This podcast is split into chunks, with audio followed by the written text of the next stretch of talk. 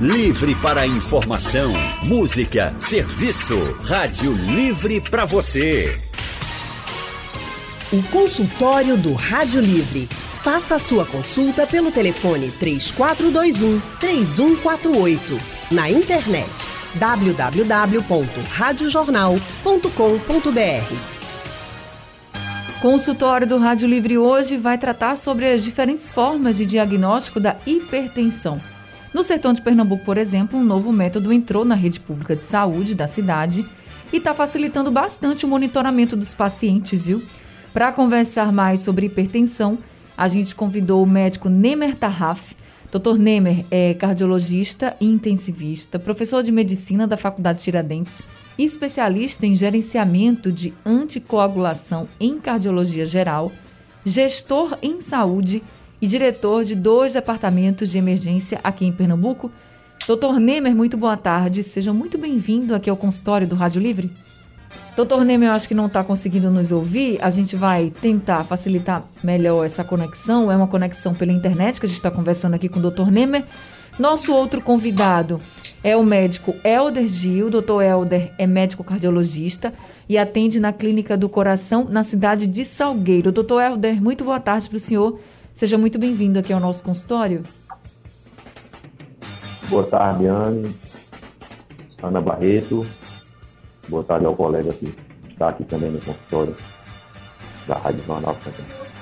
Ficamos muito felizes de ter o senhor aqui com a gente, viu, doutor Helder? Doutor Nemer está me ouvindo agora? Tô, tô ouvindo sim. Boa tarde, Ana, tudo bem? Tudo bem, doutor Nemer. Muito obrigada também por estar aqui no nosso consultório de hoje, viu? Falando sobre hipertensão. É um prazer. Prazer todo nosso. Deixa eu começar com o doutor Helder. Eu queria já começar esse consultório falando sobre esse método de diagnóstico da, de hipertensão que está sendo aplicado no sertão de Pernambuco. Doutor Helder, conta um pouquinho para a gente como é esse método que vocês estão utilizando. Olha, Ana, a gente é, desenvolveu uma, uma, uma forma de melhorar a eficácia do diagnóstico da hipertensão arterial. Tá? Então, nós é, escolhemos aqui Salgueiro, pela, pela praticidade né, de estar aqui em Salgueiro, e o que é que a gente fez? A gente é, colocou, aqui existem 20 unidades básicas de saúde aqui no município. Então, nós colocamos equipamentos de MRTA, monitorização residencial da pressão arterial, nessas 20 unidades básicas de saúde, tá? para que o paciente possa fazer agora é, o que nós chamamos de medidas fora do consultório. É porque o diagnóstico da hipertensão, ele pode ser feito pela medida casual da pressão arterial, que é aquela medida que o médico faz é, no, na unidade de saúde, tá? na unidade básica de saúde, no consultório médico, e esse diagnóstico também, e aí preferencialmente, ele, é, onde, onde existe essa disponibilidade, ele deve ser feito pela monitorização residencial da pressão arterial, seja é, é, medida fora do consultório, na verdade, seja por MRPA, seja por mapa 24 horas. É, como é, seria muito mais difícil é, implantar mapa 24 horas pelos custos próprios do equipamento de mapa é, na atenção básica, na atenção primária, então, nós escolhemos a MRPA para, para, é, é, para o SUS, para a atenção primária à saúde. E é um projeto que vem dando muito certo, né? A gente, eu, eu, eu nomeei como TLHA, aí é o nosso projeto aqui, e o nosso projeto já foi, já foi notícia em vários, vários meios de comunicação, até que nós temos mudado o diagnóstico. E a gente mudou por que o diagnóstico? A gente mudou porque nós sabemos que a hipertensão tem outros fenótipos, né, além daquele né, que atualmente se, se, sabe que o indivíduo ou ele é normotenso, tem pressão normal, ou ele é hipertenso. Isso baseado na medida casual da pressão arterial. Porém, existem outros dois fenótipos da hipertensão, que é a hipertensão do avental branco e a hipertensão mascarada. Você tem uma ideia, a hipertensão do avental branco ela, é, está presente aproximadamente 19% da população hipertensão mascarada em 7%. Então, é um número bastante significativo de pessoas que é, têm tido diagnóstico equivocado, né, porque é, fazem apenas a medida casual da pressão arterial, que é a regra geral, sempre foi, né, é o, o, o Doutor Helder. A gente está tendo um, um probleminha com a conexão, doutor Helder. Com a avanço da tecnologia de métodos, a gente é, agora faz isso com a NRPA. Voltou agora, doutor Helder, deu um probleminha Oi? na conexão pela internet, mas o senhor estava falando desse tipo de hipertensão do avental branco e a hipertensão mascarada. Explica para a gente o que seria esse tipo de hipertensão. Perfeito. Veja, é, a, hipertensão até então, se você fizer, se você usar a medida casual da pressão arterial, que é o que usa de, é, é, de forma geral, você só vai obter dois tipos de diagnóstico. A, a, o indivíduo com pressão normal e o indivíduo hipertenso. Você não tem como definir aquele indivíduo, por exemplo, que tem avental branco. O que é o avental branco? Aquele paciente que quando vai é, para o médico, ele está com a pressão elevada. Sim. Mas quando ele está no seu dia a dia, a pressão é absolutamente normal. Esse indivíduo ele não pode ser diagnosticado como hipertenso e ele não pode é, sair tomando medicação para pressão, porque fora do ambiente do consultório a pressão dele é absolutamente normal. Então, o que vai acontecer? A pressão vai baixar demais e o paciente vai ter riscos pela hipotensão, por queda da pressão arterial. Imagina um idoso, tá? uma pressão absolutamente normal no dia a dia, e você é, dá um ou mais de um antihipertensivo, né, medicamento para pressão, a pressão cai, o paciente também tem tontura, tem queda, né, tem perda da consciência, tá? então tem é, vários sintomas por queda da pressão arterial. E é isso porque o paciente tem hipertensão do avental branco. Quando ele vai no postinho, né, como o paciente chama, a pressão está elevada, mas no dia a dia não tem. Mas como que eu vou definir esse diagnóstico? Só tem uma forma, é a gente fazer medidas fora do consultório. Só que essas medidas fora do consultório não podem ser feitas de forma aleatória. Existe, e isso a diretriz brasileira de hipertensão 2020 da Sociedade Brasileira de Cardiologia é muito clara, é, nós precisamos introduzir as medidas fora do consultório. Quais são essas medidas? São dois exames, chamados MRPA ou MAPA 24 horas. Tá? A MRPA, monitorização residencial da pressão arterial, e a MAPA é monitorização ambulatorial na pressão arterial. Nós escolhemos utilizar a MRPA aqui é, para o SUS pela praticidade e pelo custo inferior à MAPA 24 horas. E aí nós conseguimos mostrar é, em números, em gráficos, tá? através do exame, que a pressão do indivíduo é absolutamente normal no dia a dia. Então, a partir dali, ele volta para o médico, apresenta o exame para o médico, e aí o médico se convence que, apesar de ele ter aquela pressão alta quando vai à consulta, na verdade a pressão é normal no dia a dia. Então, esse indivíduo ele precisa apenas de orientações tá, de mudança do estilo de vida, de é, é, é orientações para tentar diminuir o nível de ansiedade quando vai até claro. o posto de saúde, que a ansiedade, aquela descarga de adrenalina aumenta a pressão arterial do paciente né, quando está é, é, frente ao médico. E a outra condição é, já menor, porque a, a vental branca ela está presente em média de 9% da população, tá? É, dos hiper, do, da população geral. E, e mascarada 7%. O que é hipertensão mascarada? Hipertensão mascarada é aquele indivíduo que se sente tão bem, tão à vontade quando vai para o ambiente do consultório, que a pressão dele é normal. Mas aí ele diz que, eventualmente, quando mede a pressão em casa, a pressão é alterada. Então, a gente, para tirar essa teima, né, fazer o tiroteio, a gente faz a NRPA. E aí, de repente, a gente constata que, de fato, o indivíduo tem pressão alterada fora do consultório. No dia a dia dele, a pressão é elevada. Mas sempre que ele vai ao médico, a pressão é normal. E esse daí, ele passa muito batido. Se você fizer a medida caso a gente perdeu aqui. Como que eu estou com o consultório, a pressão do indivíduo é sempre normal, né? É, Sempre no consultório a pressão é normal e fora dele a pressão é alterada. Pois é, essa é a hipertensão mascarada que certo. precisa ser tratada.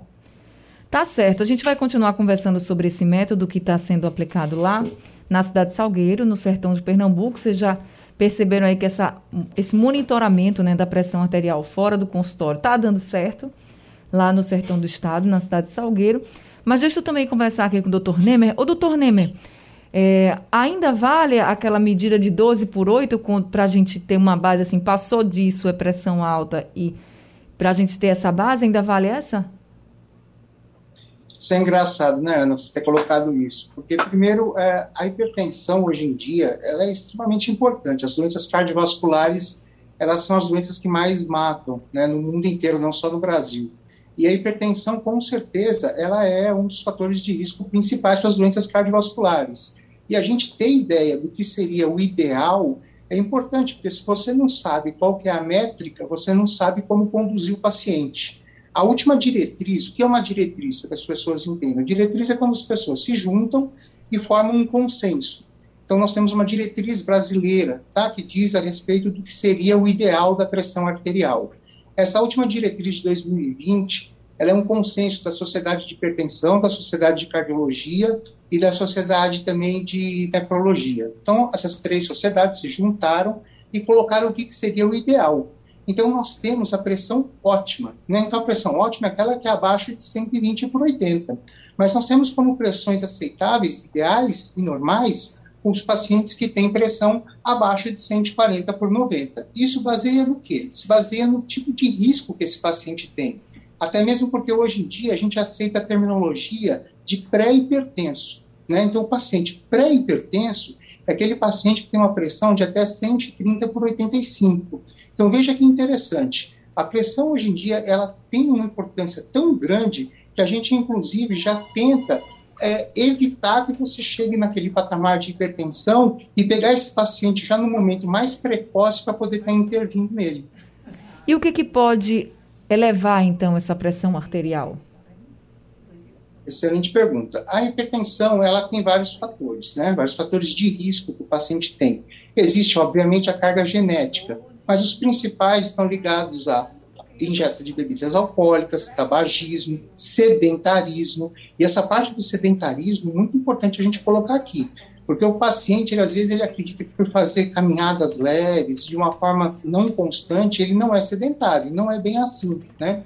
É necessário que a gente tenha uma certa cadência para que esse paciente se caracterize como não sedentário. A obesidade, que é muito presente, ainda mais hoje em dia, para essa realidade que a gente tem de fast food, né? E, e inclusive, é algo que vem já desde a infância. Veja que interessante. Então, o paciente que é ele, além de carregar aquela carga genética que ele já tem, ele ainda, desde a infância, já fica acostumado com a ingesta de alimentos não ideais e já acaba desenvolvendo, inclusive, medidas externas que vão colaborar para essa hipertensão dele no futuro. Uma coisa que é interessante a gente colocar aqui, na Sociedade Brasileira de Cardiologia existe ainda algumas nuances quanto à ingesta de café. Muitas pessoas colocam o café como um como algo ruim para a hipertensão. Mas não existe um consenso, ainda mais em doses pequenas. O que existe é que em doses grandes o café realmente pode colaborar com a hipertensão arterial, mas em pequenas quantidades não. Mas o que, o que seria então, por exemplo, essas doses pequenas e as maiores quantidades? Né? Porque tem gente que diz assim, ah, eu tomo pouco café, porque eu tomo assim dois dedinhos, depois eu vou tomando mais dois dedinhos, dois, dois dedinhos de café o dia inteiro. São poucas quantidades, mas o dia inteiro. Então, isso é considerado, por exemplo, já um exagero, um risco para a pressão? Ou não? Existe essa medida, doutor? Sim, até uma xícara não existe correlação. Acima de uma xícara já existe essa correlação. Por isso que é importante. Agora, sempre pense numa coisa: tem aquele paciente que chega no nosso consultório e fala, doutor, pelo amor de Deus, eu não consigo ficar sem café. E aí a gente tem que tomar um certo cuidado, Ana, sabe? Porque esse paciente ele pode desenvolver até uma hipertensão secundária por esse grau de ansiedade dele por estar tá se fazendo livre do café. Esse é o tipo de paciente que a gente tem que trabalhar aos poucos com ele e mostrar para ele que talvez ele passar para o café descafeinado aos poucos, ele consiga ter um benefício um pouco mais importante. Então, um paciente que você tem um pouco mais de trabalho e que se você não tomar cuidado, você mesmo vai provocar hipertensão para ele como um evento secundário. É, todo cuidado é pouco quando a gente fala de hipertensão, né, gente? Consultório do Rádio Livre hoje falando sobre as diferentes formas de diagnóstico da hipertensão. Nós estamos conversando com os médicos cardiologistas Dr. Nemer Tarraf e também Dr. Elder Gil. Já temos alguns ouvintes aqui conosco. Barbosa de Carpina, quem está ao telefone. Seu Barbosa, muito boa tarde, seja bem-vindo ao consultório. Boa tarde para você, boa tarde, doutor. Quem está falando aqui é Barbosa, conhecido da Livre do Alho, aqui da Vila da 1. Eu queria perguntar ao doutor se é mito ou não e qual é a porcentagem de sódio que abaixa do, do sal Himalaia. É verdade ou é mito? E qual é a, a densação, assim, da porcentagem da baixa do, do sódio do, do sal Himalaia, tá certo? Obrigado, boa tarde. é, seu Barbosa, deixa eu ver se eu entendi. O senhor quer saber quantos por cento de sódio tem a menos nesse sal do Himalaia, é isso? Normal. É, isso? E se ele tem iodo também, queria saber disso também, certo? Uma Tá certo. tarde. Obrigada, viu, seu Ah, Barbosa? obrigado também. Doutor Nemer, senhor pode ajudar o Barbosa? Posso, claro, seu Barbosa, tudo bem? Boa tarde. Seu Barbosa, antes de qualquer coisa, é importante a gente entender que a quantidade preconizada de sal máximo que a gente deveria fazer ingesta é de 5 gramas. E isso corresponde a 2 gramas de sódio, tá? Então, existe esse, to- todo esse folclore a respeito do sal do Himalaia. O sal do Himalaia, você não vai ter necessariamente uma diminuição da quantidade de sódio nele, né? Coisa diferente que você pode encontrar, por exemplo, no sal light. O sal light, sim, ele tem uma diminuição de sódio, mas não no sal do Himalaia. A gente não entendeu ainda o porquê começou isso. Mas o importante é o senhor entender o quanto por dia o senhor deve estar fazendo de ingesta do sal. Até mesmo porque, não se esqueça, uma coisa é o sal que a gente suplementa na dieta, então que a gente coloca ali né, a mais na comida que a gente está fazendo, e o sal próprio do alimento. Né? Porque muitos alimentos eles já vêm com sal, ainda mais alimentos embutidos, que fazem parte do nosso dia a dia. Esses dias eu peguei no consultório uma pessoa que estava fazendo tudo direitinho, me trouxe uma relação por escrito maravilhosa, super bem feita, só que essa pessoa ingeria salsicha três vezes na semana. E ela não entendia, por ser um embutida salsicha, que ela já continha sal tá, de, eh, na composição do, do alimento. Entendeu? Então, às vezes, a gente acaba pecando por não saber aquilo que a gente está ingerindo. Tá respondido, então. A gente tem que tomar bastante cuidado também com o sódio. E o Andrade de Rio Doce é o nosso outro ouvinte que está aqui na linha com a gente. Andrade, boa tarde para você. Seja bem-vindo. Boa tarde, minha querida Anne Barreto. Boa tarde, doutor Nimer. Boa tarde, doutor Helder. Bom, eu tenho 62 anos de idade e não sou hipertensa. Hipertensão é um mal que é, acredito que geneticamente não faça parte das heranças da minha família. É, normalmente as pessoas morrem com 80, 90, 100 anos. E a hipertensão, até onde eu me lembro, não faz parte, entendeu, da vida deles. A pergunta que eu faço é, vá- vamos, vamos supor que ah, ah, eu vivo há 100 anos. Uma hora eu vou virar hipertenso por conta da, da idade? E outra pergunta, queridos, existe alguma correlação entre hipertensão e arritmia cardíaca? Obrigado, amigos. Obrigada também, viu, Andrade? Doutor Nemer? Eu só não entendi a segunda pergunta. Poderia só repetir a segunda pergunta, por gentileza? Claro, ele pergunta se tem relação hipertensão com idade. Por exemplo, ele tem 62 anos e não é hipertenso. Pergunta assim: ah, se eu viver até 100 anos, pode ser que com o passar do tempo eu adquira hipertensão? E se tem relação hipertensão e arritmia cardíaca? Perfeito, excelente pergunta. Vamos lá. Primeiro, a correlação com a idade. A idade por si só, ela não é um fator de risco para a hipertensão. O grande problema no diagnóstico da hipertensão é isso que vocês precisam entender a dificuldade do médico. A hipertensão, na maior parte dos casos, ela tem uma evolução silenciosa, né? Então a gente acaba descobrindo a hipertensão geralmente no consultório. Se você está fazendo uma consulta de rotina e você acaba fazendo essa descoberta. Agora, você correlacionar, você viver 100 anos como adquirindo a hipertensão por causa da idade, não. Esse tipo de correlação ela não existe, a menos que você tenha fatores de risco que levem a esse tipo de evolução ao decorrer dos anos que estão passando, mas não como um evento primário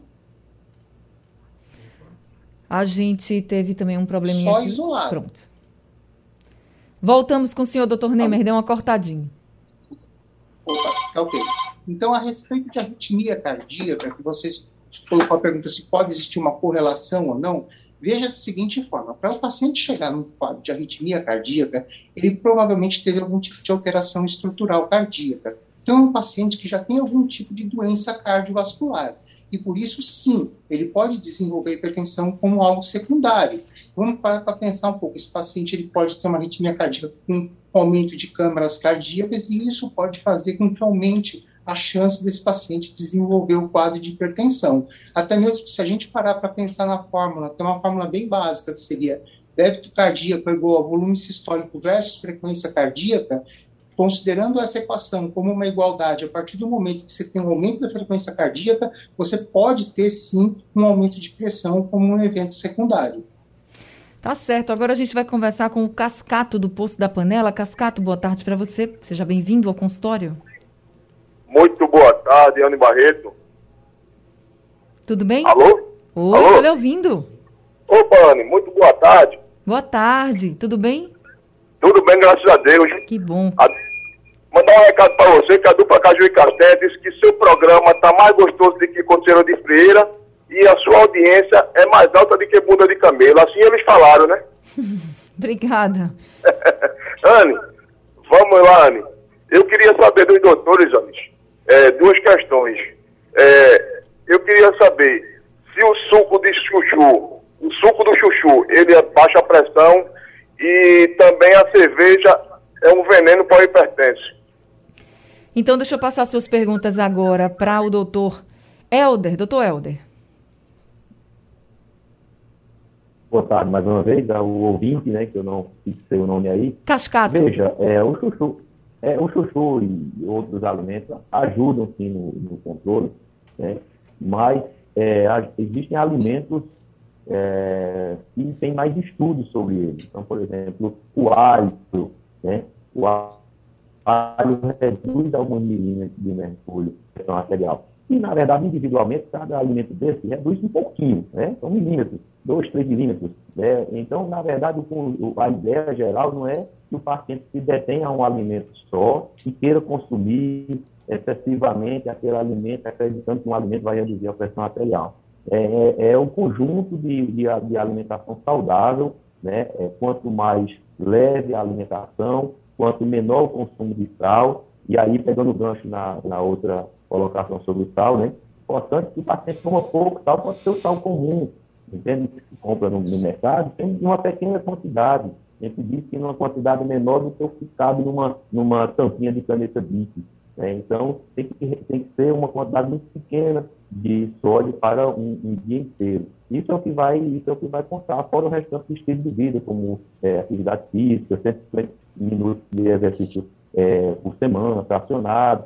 Então, assim, é, são, são vários fatores que influenciam no controle da pressão arterial. Tá certo. Doutor Helder, continuando falando sobre a, o método que está sendo aplicado em Salgueiro, você falou que tem a, a monitoração residencial da pressão arterial. Como é que isso é feito? Assim, tem algum aparelho que se dá ao paciente, ele coloca esse aparelho nele? Como é que isso é feito? Como é que é feito esse monitoramento? Então, é importante que entender que o exame MRTA, monitorização residencial da pressão arterial, é diferente do que nós chamamos de AMPA. AMPA é automedida da pressão arterial. Sim. A AMPA, o paciente faz em casa, aleatoriamente, usando qualquer equipamento que ele tem à sua disposição, que ele comprou, que o vizinho disponibilizou, e aí ele faz medidas aleatórias e anota aleatoriamente numa, numa folha lá para apresentar para o seu médico. Essa ampla automedida, ela não tem valor para o diagnóstico de hipertensão da ventral branca e hipertensão mascarada. Agora, a MRPA é um aparelho, um equipamento digital, tá? um equipamento digital de braço, calibrado e validado para a realização do exame. É importante que saiba disso. Todo equipamento usado para MRPA precisa de uma calibração anual para que a gente acredite que aquele valor é um valor verdadeiro. Tá? Então, assim, tem gente que tem aparelho é, é, é, é que mede aleatoriamente a pressão, aparelho que nunca foi calibrado. Por isso que também uma, uma das, das situações que não, que não serve para para fazer MRPA. Fazer MRPA tem que ser com um aparelho automático, e aqui nós é, utilizamos um equipamento que tem tecnologia Bluetooth também. Tá? É, a gente, é, o, o, paciente ele recebe, na hora que ele tem a suspeita de diagnóstico, ele recebe o equipamento do posto de saúde, tá? leva o equipamento para casa e ele recebe uma folha com orientações sobre o protocolo para realização do exame. Porque para fazer MRPA você tem que respeitar um protocolo com um número de medidas. Então, são realizadas seis medidas por dia, tá? Três medidas pela manhã, três medidas à noite, durante cinco dias. Tá? Então, é, é, é, ao final das medidas dos cinco dias, o equipamento é devolvido à unidade básica de saúde. Tá? O profissional vai fazer uma sincronização dos dados com o smartphone, com o aplicativo do smartphone. Essa sincronização dos dados leva todos os dados dessas medidas para uma plataforma online que nós utilizamos. E nesta plataforma, o cardiologista acessa e dá o laudo do exame chamado MRPA. E aí, certo. de posse do laudo, e esse laudo ele pode ser disponibilizado de imediato tá, por e-mail para o paciente, já tem o cadastro lá, todo paciente, quando ele vai fazer o exame, ele já está cadastrado nome, e-mail, tá, todos os dados do paciente. Então, já automaticamente, quando finaliza o laudo, ele já recebe no e-mail. Então, ele já pode receber é, de imediato em casa no smartphone. Ou é, o exame também é disponibilizado na plataforma, o posto de saúde imprime o resultado e entrega é, em mãos ao paciente, aquele paciente que de repente não tem smartphone, e o paciente vai apresentar esse resultado ao médico. Quantas é pessoas... É o mais inovador para é, o diagnóstico da hipertensão. É, doutor Helder. medidas fora de consultório. O doutor Helder, quantas pessoas já estão utilizando esse método? Nós já fizemos mais, avaliamos mais de mil pacientes, né? Inclusive, Ana, é, agora em dezembro, no último mês de dezembro, é, nós apresentamos esse trabalho no Congresso Pernambucano de Cardiologia, em parceria com a Universidade Federal do Vale do São Francisco, a Univasf. Nós é, é, avaliamos 488 pacientes através da NRPA e o nosso trabalho foi premiado no universo de 69 trabalhos. Uhum. Nós ficamos na segunda colocação aí no Congresso Pernambucano de Cardiologia pela inovação, né, pela, pela, pelos benefícios é, e pelo impacto social também que o método é, a MRPA e o nosso projeto LHA é, teve para o SUS aqui em Salgueiro. Tá certo. Agora, doutor Nemer, a gente está falando de uma realidade lá de Salgueiro, né? Aqui, na capital, na região metropolitana, se o paciente. O senhor falou que normalmente esse diagnóstico é dado no consultório, né? Porque a pressão muitas vezes não dá, uma alteração da pressão muitas vezes não dá assim, um sintoma para dizer assim, eita, minha pressão que está alterada e a pessoa desconfie, mas é, se eu chego no seu consultório, o senhor faz lá o exame casual e dá uma alteração na minha pressão, isso me colocando aqui como uma paciente. Já naquele momento, senhor diz, oh, press... você acha que está tá sofrendo de pressão alta, de hipertensão, ou é preciso outras medições até se chegar a esse diagnóstico? Perfeito. É uma dúvida muito comum, inclusive, dos pacientes, né? Eles se acabam acreditando, às vezes, que uma medida isolada seria o suficiente, mas não é assim. Geralmente são duas medidas que nós fazemos em ambientes é, adequados para que seja feita essa aferição, né? E em alguns casos, como inclusive o colega colocou, de uma forma bem, bem explicada até agora, a gente lança a mão de métodos secundários para poder fazer esse diagnóstico, são às vezes diagnósticos mais precisos, e só colocando uma curiosidade, que foi bom você tocar nesse assunto, que é algo do dia a dia de consultório nosso. O paciente chega para a gente e fala assim, doutor, é, tudo bem, o senhor pegou, fez duas aferições, eu queria poder controlar em casa. Eu posso controlar em casa? Como que eu vou controlar em casa? Vai ser de uma forma organizada, um, um MRPA, ou vai ser de uma forma desorganizada, mas não importa o que seja. O que ele pergunta é: como que eu vou fazer essa aferição? Eu posso fazer com aparelhinho digital? Né? E essa pergunta a gente tem todos os dias. E, gente, isso é muito legal a gente colocar para vocês, porque a última diretriz de 2020 de hipertensão coloca o aparelho digital de braço, não de pulso. Sim. Tá? Então, ele coloca como um método absolutamente fiel para esse controle da pressão. Então, isso é uma coisa interessante, é uma coisa que todos nos perguntam, e inclusive quando pergunto a respeito do aparelho, pergunto como que eles deveriam estar fazendo a manutenção. A manutenção seria a calibragem e a pilha estando nova, né? Então é uma coisa extremamente simples que ele consegue ter na residência dele, que hoje em dia, o que era uma coisa que a gente fazia off-label, hoje em dia é uma coisa que inclusive a própria diretriz aceita e diz como correta. Tá certo. Então, gente, é bom todo mundo fazer o seu check-up direitinho para ver se tem alguma alteração aí na pressão. A gente vai continuar conversando sobre hipertensão. Consultório do Rádio Livre hoje falando sobre hipertensão. A gente está conversando com os médicos cardiologistas, doutor Nemer Tarraf, também doutor Elder Gil. Temos aqui a pergunta do Ricardo, doutor Nemer.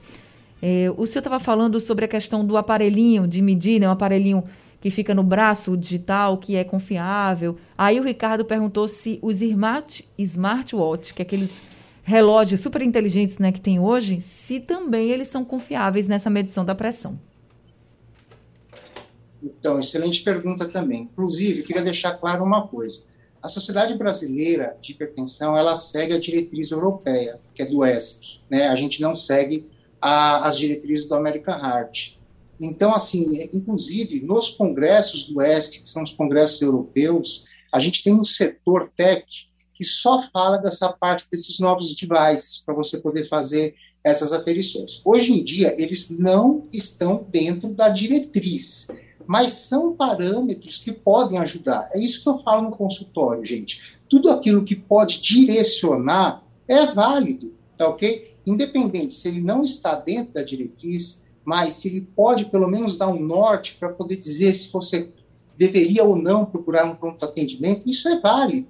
Então, qualquer coisa da parte de tecnologia que ajuda a gente no dia a dia deve ser utilizada sim só respondendo a pergunta. Não faz parte da diretriz ainda, tá? Mas pode ver que, inclusive, as tendências nossas que vêm do Congresso Europeu, o próprio Congresso Europeu tem um setor gigante da parte de tech, em que eles pegam e só fazem essa parte com os smartwatches, esses novos é, aparelhos de pressão, é, é, é sensacional, mas nesse momento ainda não, e deve ser utilizado como um, marcador para se você tiver algum tipo de alteração, poder estar tá procurando pronto atendimento e aí sim ter um direcionamento mais correto. Tá certo. O Paulo do Ibura mandou uma mensagem para a gente.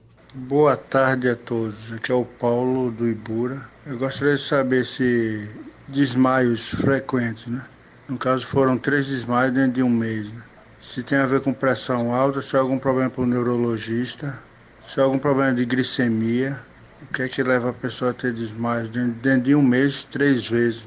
E o perigo é que pode acontecer uma coisa mais grave, né? Durante o desmaio você pode estar dirigindo, pode estar no local alto e não morrer necessariamente do desmaio, mas sim da pancada, dependendo do local que esteja. É uma coisa que está se, se, tornando frequente. Eu gostaria da opinião aí do médico, se eu posso procurar o PROCAP, onde eu devo me dirigir para ver se encontra alguma solução. obrigado a todos. Boa tarde. Obrigada, Paulo. Doutor Nemer? Então, interessante isso que ele colocou, né? Veja bem, primeiro há necessidade da gente identificar o que é esse desmaio que ele está tendo. Porque, veja bem, nem todo tipo de perda de consciência é uma síntese. A gente tem que classificar e entender o como está sendo essa perda de consciência do paciente. Sim, esse paciente ele deve passar por uma avaliação. Agora, veja bem, qual é o objetivo da gente fazer essa avaliação nesse paciente? É a gente entender qual é o gatilho que leva esse paciente ao desmaio. Ele pode ter um gatilho que seja de origem cardiológica, sim, mas ele pode ter outros gatilhos que não são assim. Por exemplo, pacientes com epilepsia, pacientes com hipoglicemia, né? Então, são pacientes que eles não se classificam como síncope, mas se classificam como perda de consciência. Então, por isso que é importante fazer a investigação. Esse tipo de paciente tem que sim, tem que procurar um serviço de cardiologia para poder estar tá fazendo acompanhamento e identificar qual a origem dessa perda de consciência dele.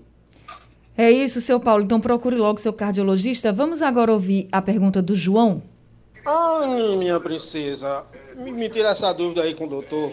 Eu estou escutando teu programa aqui. Eu tenho um problema sério, cara. A minha pressão, às vezes a gente tem aquele, aquele aparelhozinho que, que vê a pressão em casa. E quando minha esposa vai verificar minha pressão, tá pipocando. Mas eu não sinto nada. Não sinto dor de cabeça, não sinto tontura, não sinto nada.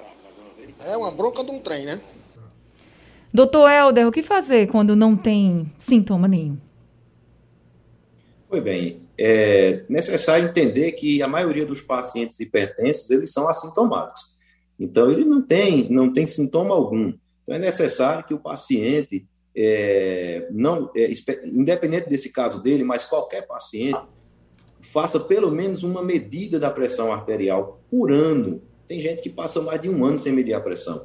No caso dele, que mede a pressão em casa e a pressão está elevada, é necessário procurar uma unidade de saúde, pode ser o posto de saúde, a unidade básica de saúde, ou outro, ou, ou uma policlínica, ou, ou, um médico aí na cidade, onde ele possa é, ser avaliado tá, para entender o contexto dele. Talvez é, ele consiga ser diagnosticado baseado nessas medidas casuais da pressão arterial unicamente, Ou não, talvez ele tenha que fazer medidas fora do consultório, é, que seria a MRPA ou a MAPA 24 horas. Isso aí vai caber ao clínico ou ao cardiologista é, julgar para o caso dele específico.